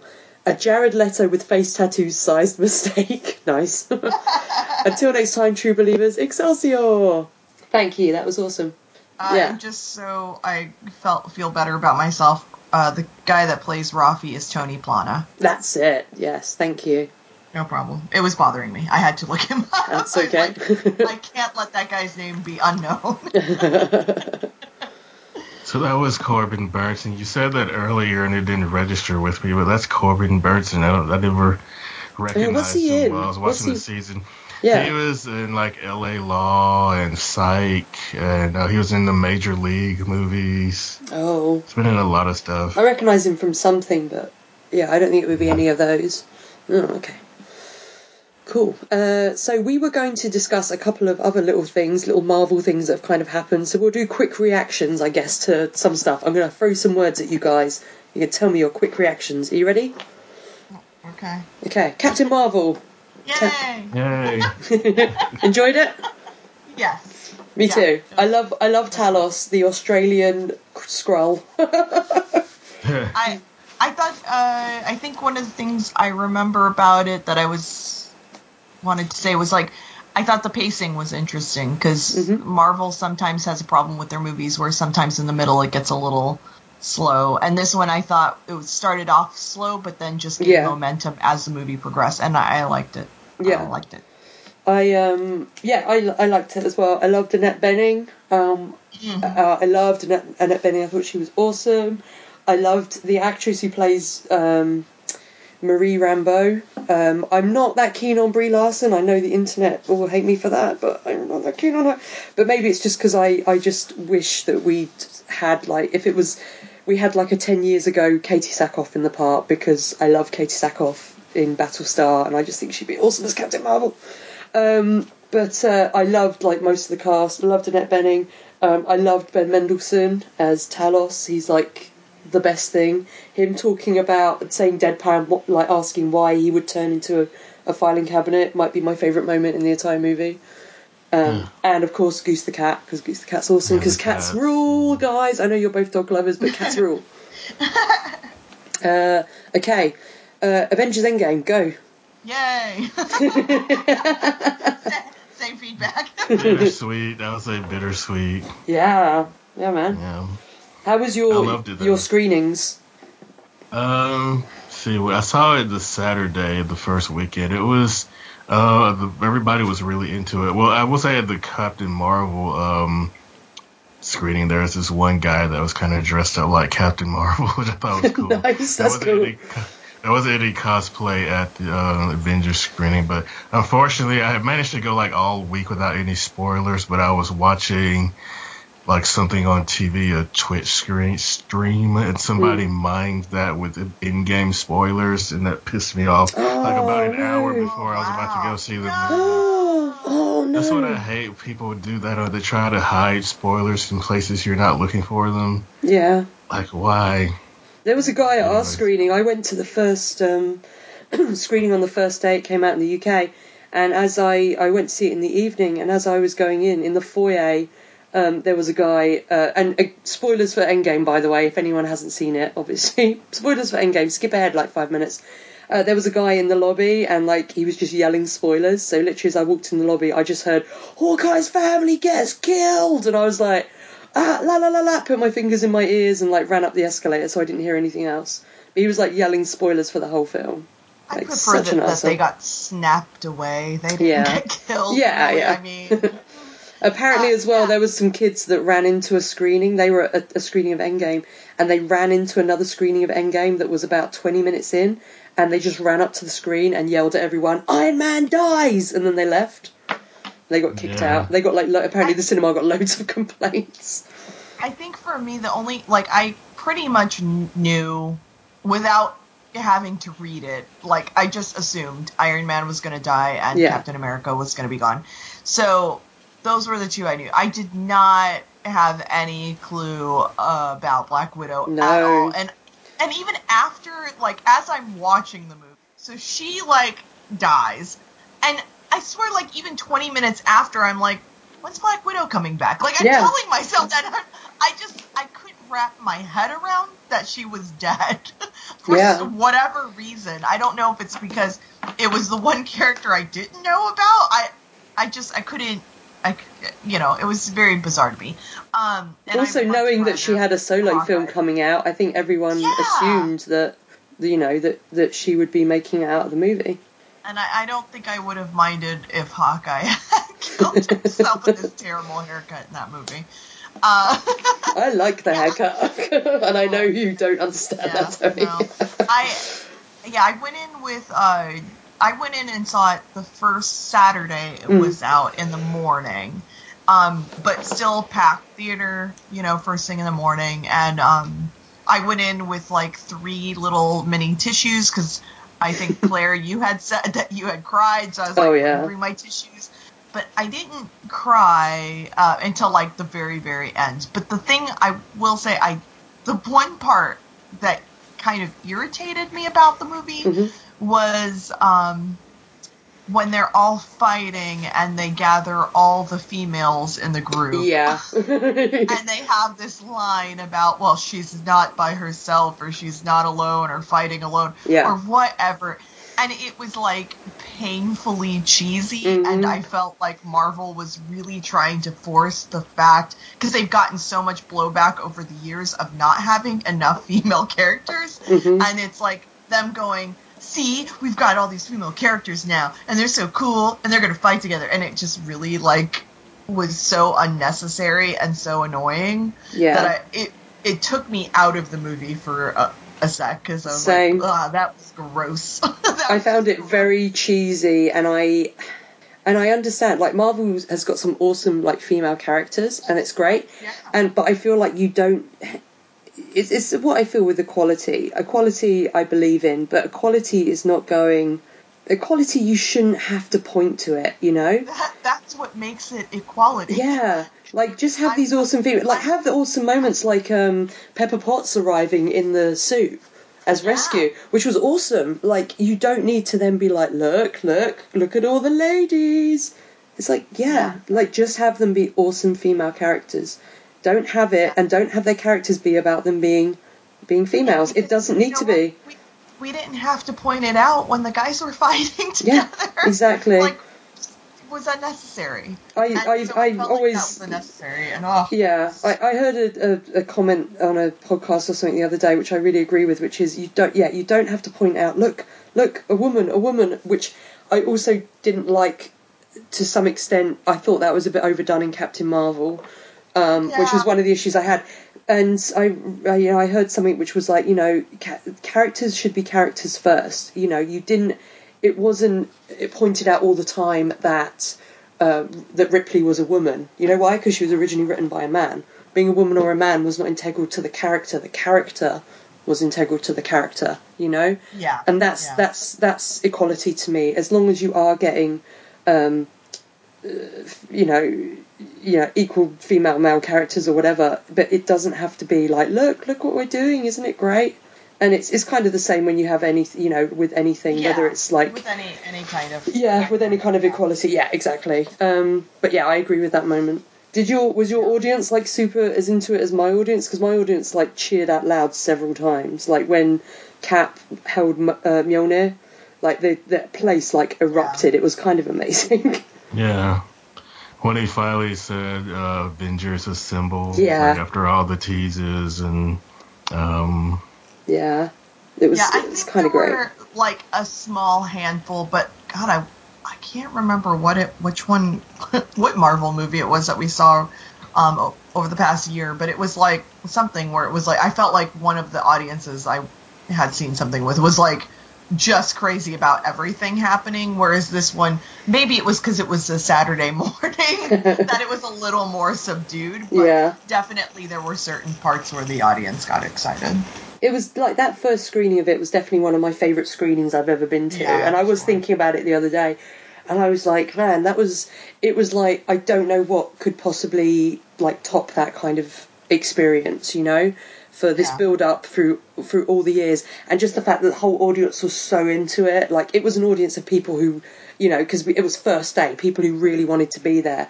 Everyone was so into it. They they were cheering. Everyone was crying. It was just it was you know everyone was laughing together it was it was amazing it was like it was a cinema cinematic experience you know take away what, what i feel about the film i, I loved the film but take that away and it was a cinematic experience i'm not going to you know forget you know um, and I've seen it three times at the cinema, and I actually did cry the most the second time because I was with my my friend Vicky, who we'll have a feedback from in a minute, who is a massive Marvel fan, and she was bawling her eyes out, and that was kind of making me emotional as well. Yeah, I I went and uh, you know Dan and Josie and I went with our friend Gabby and with um, Brad and Brad Mhm. actually had seen it the night before and then came with us and saw it in the morning, um, so kind of like back to back. Um, so I don't know. I felt like Gabby and I were like just trying our best to hold it all together. So, so we kept each other strong. I think is what happened. nice. So- Yeah.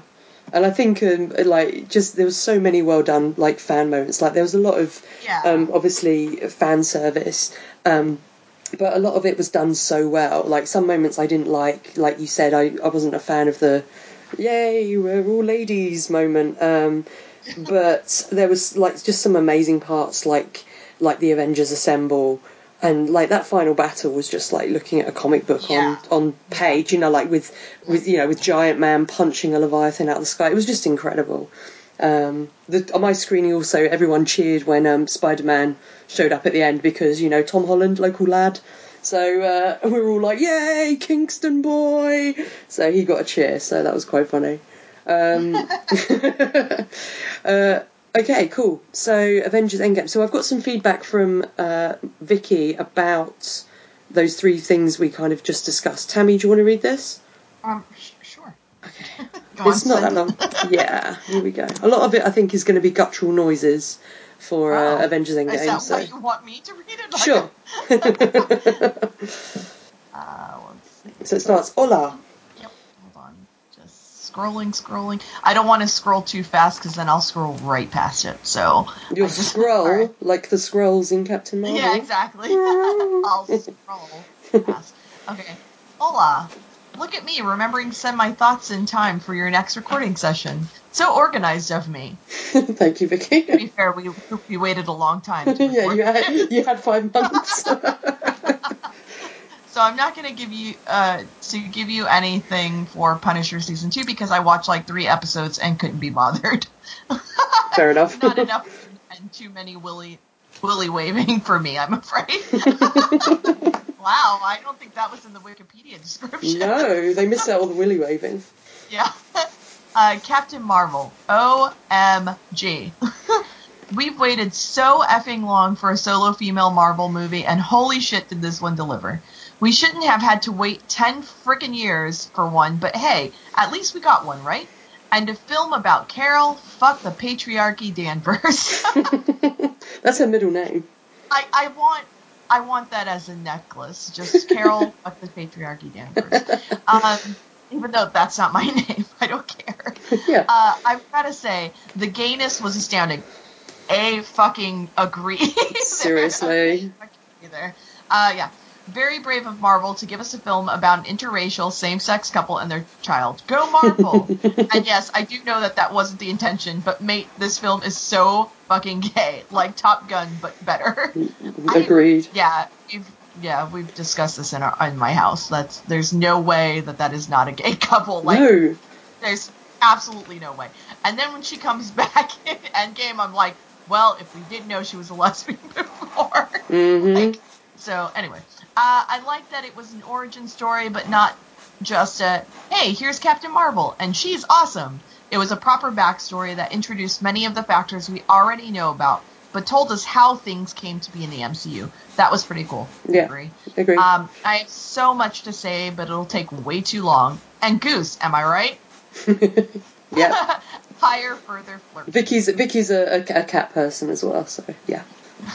Uh, Avengers Endgame clears throat. okay. Arg and all the letters, by the way. Yeah, various various indecipherable sounds. Yeah. Yeah. uh, wheeze, gross, ugly sobbing, and then just a bunch of four letters characters.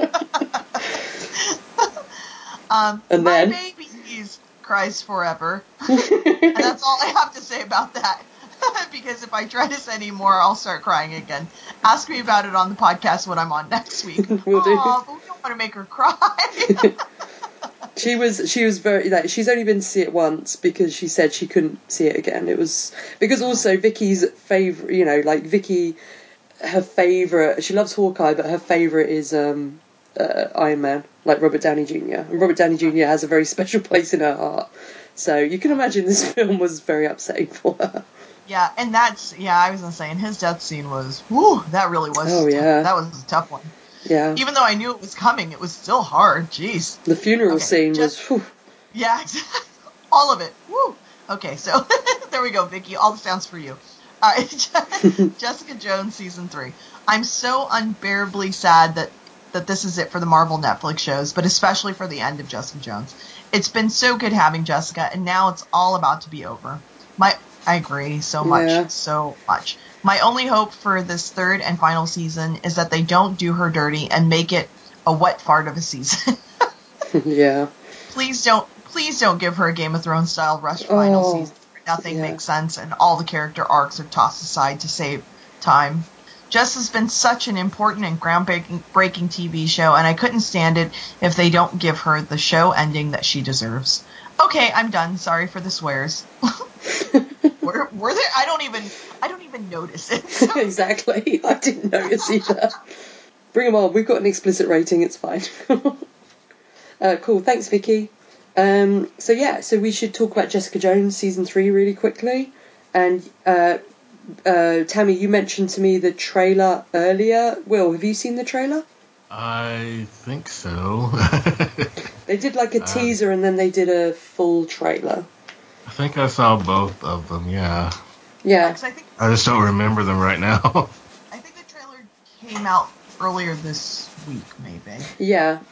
I was surprised. Uh, like which makes it's sense because they're like going back to. Ba- I mean, they're just like announcing, "Oh, Jessica Jones is coming soon." Okay, Yeah. next week. All right. like seriously like netflix you know just like yeah doing a tr- like it shows that they don't they don't care about promoting these shows anymore you know because it's literally like week before oh by the way it's coming out yay. It's i don't know it's kind of crazy. Um i like the trailer. I'm kind of intrigued that it it seems to be following well it seems to be going with like a very human type villain. We don't tend to seem to see any yeah. kind of super heroics and it's kind of following on from the theme of Jessica you know Jessica's always questioned whether or not she's a hero and now it's this external character who's saying you'll never be a hero um, yeah. and I, I think that's cool and I guess we're going to get Trish with you know has developed new powers so maybe she's going to attempt to be a hero and it's going to you know everyone's going to be trying to define what makes a hero Yeah. Um, and I like. I think I liked with the Trish stuff because my concern coming out of season two, and it doesn't look like that's going to be a problem, was um, you know we saw obviously the little teaser of what was to come in the end of season two with her catching her phone or whatever. Mhm. Um, but I was concerned that all of season three was going to be this build up of her becoming Hellcat. Like little Mhm. by little, we were going to get it. But it seems like it's kind of out of the gate. So I'm like, okay, cool. That's Yeah. that's so much better than the slow process of it happening. It's- Yeah. Well, we're all fans of these superhero shows. We just don't need it that slow anymore. We just don't. Like, yeah, when it's the last Yeah. season as well, and you know that it's not going. To, it's not like they can build her up in this season, and then you haven't got a season four to be like, oh, and then she's actually going to be full Hellcat in season four. You know, didn't know. Well, they did know toward the end, but they were already filming right. they when knew that out. Melissa Rosenberg was not going to stay on for another series. She yeah, knew she was going to do three. So uh, whether it's the plan or not, you know, it was always the plan to only do three seasons. We'll have to see. Like, I don't know if the fact that it's um, the last Marvel Netflix show has affected at all. Like, they went in and did any rewrites or reshoots or anything to kind of yeah. as a as a closer. I'm, you know, I'm just kind of hoping that like Luke Cage comes in at the end and they yeah. have a baby the together. Um, um, Really no, quick, like like the last scene is just her with Yeah. standing next to Luke with a pregnancy test. Exactly. Like, No, I- I- what we need. I just think like I love the way the original Alias comic ends, and I'm not saying like characters need to be mothers to be fulfilled because that's getting into some Scully out of the X Files bullshit, and I don't agree with that. But um, I love the way the original Alias comic ended, where it was all about uh, her kind of exploring, you know, coming to terms with her past trauma with Kilgrave. And we've had this this whole thing of her, you know, dealing with Kilgrave, dealing with her mother, and then at the end, and in the comic, she kind of has this very brief relationship with Luke, where it's almost like a one night stand. You know, they're friends with benefits, basically. Um, Yeah. But she finds out that she's got she's pregnant, and at the end, she kind of tells him and is like, you know, I'm pregnant, and he says, "Do you want to keep the baby?" And she says, "Very, very much."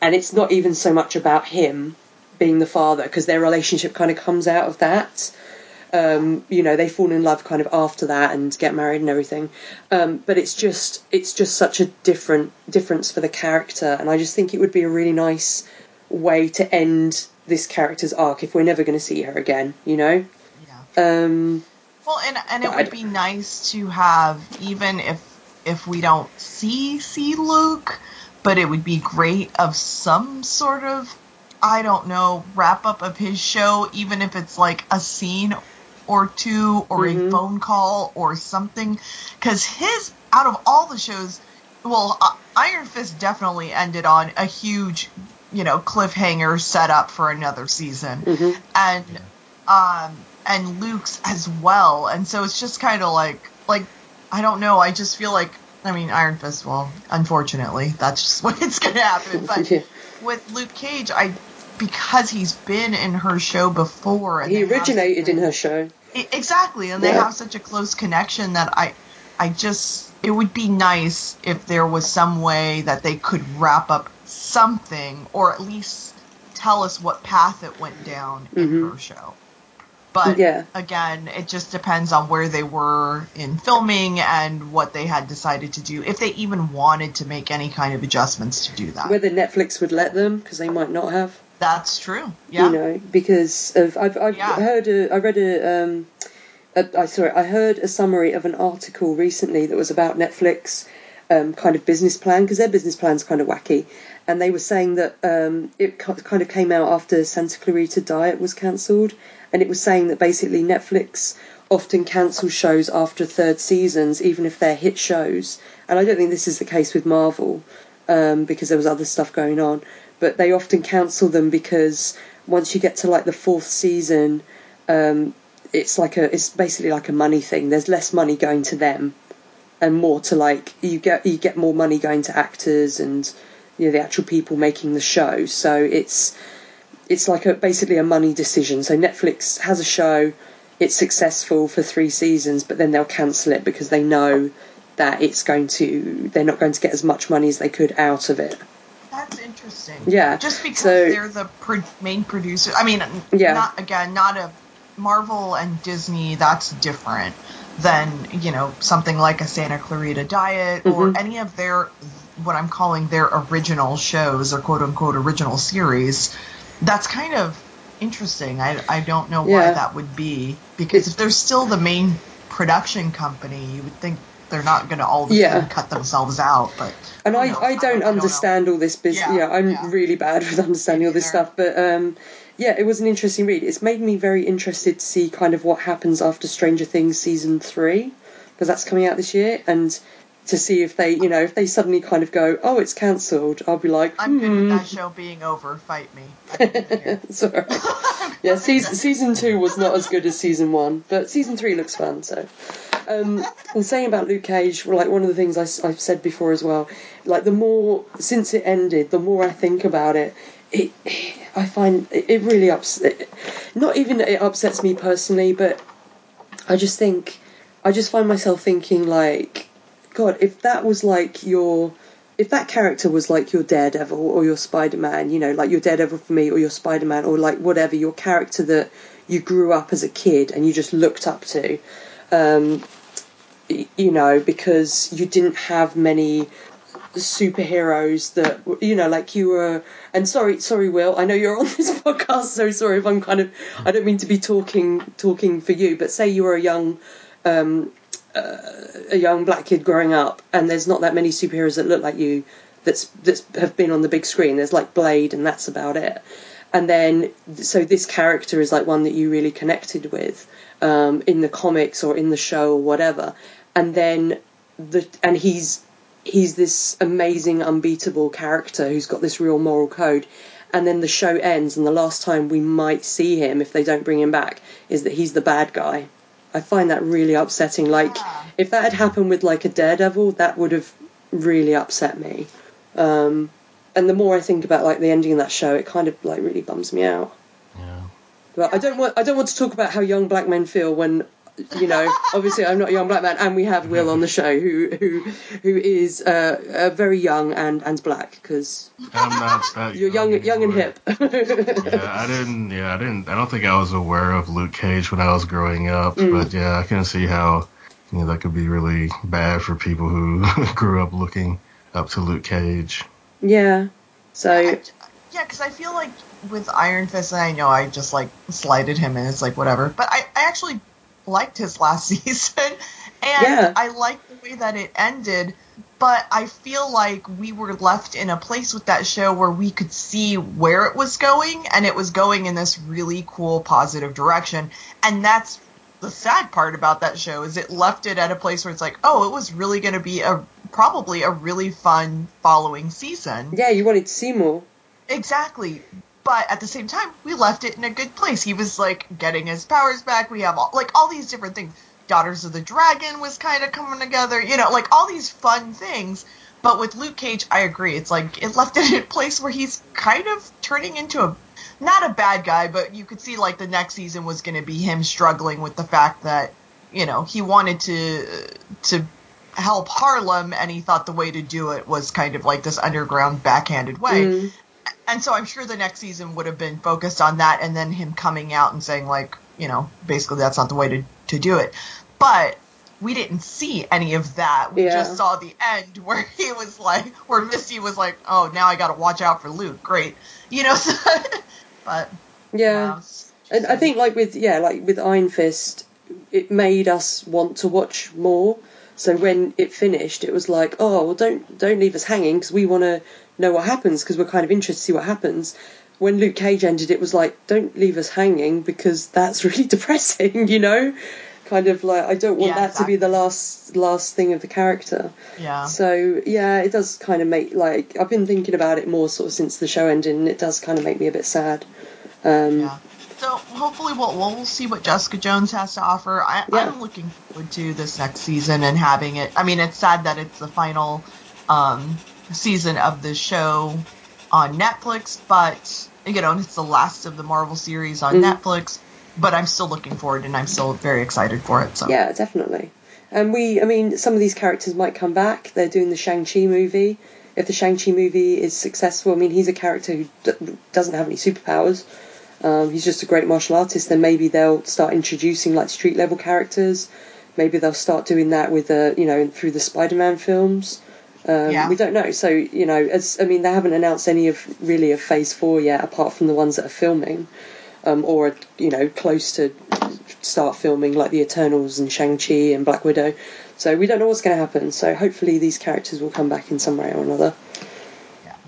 So yeah, but I'm looking forward to to um, Jessica Jones, and also we should say congratulations on Krysten Ritter, uh, who's going to be a mum.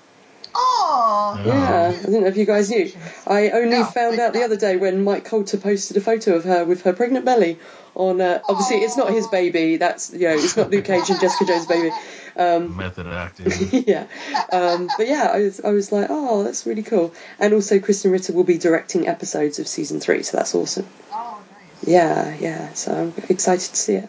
Uh, well, that's uh, us finished then. So we should uh, wrap up for this week. We ran quite long. Sorry, guys. Um, uh, if I cut out all the ums that I say, then that will get us shorter by about 20 minutes, so it's all fine. Uh, uh, who wants to take us out with an Excelsior? Will, you're very sleepy. Do you want to do the sleepiest Excelsior? Uh, Excelsior. Bye, guys. Bye. That was good because I'm about to go to bed, and so that made me feel sleepy as well. Uh, go to sleep, Clay. Thank you for listening. You can comment and send feedback to us by emailing defenderspod at gmail.com. You can find us on Facebook at facebook.com forward slash defenders podcast or on Twitter at defenderspod. Defenders Podcast is created under a Creative Commons Attribution, Non Commercial, No Derivatives 3.0 Unported International License. That means you can share it, you can send it to your friends, you just can't make any money off of it. You can't change it, and you have to link back to us and our site. Excelsior!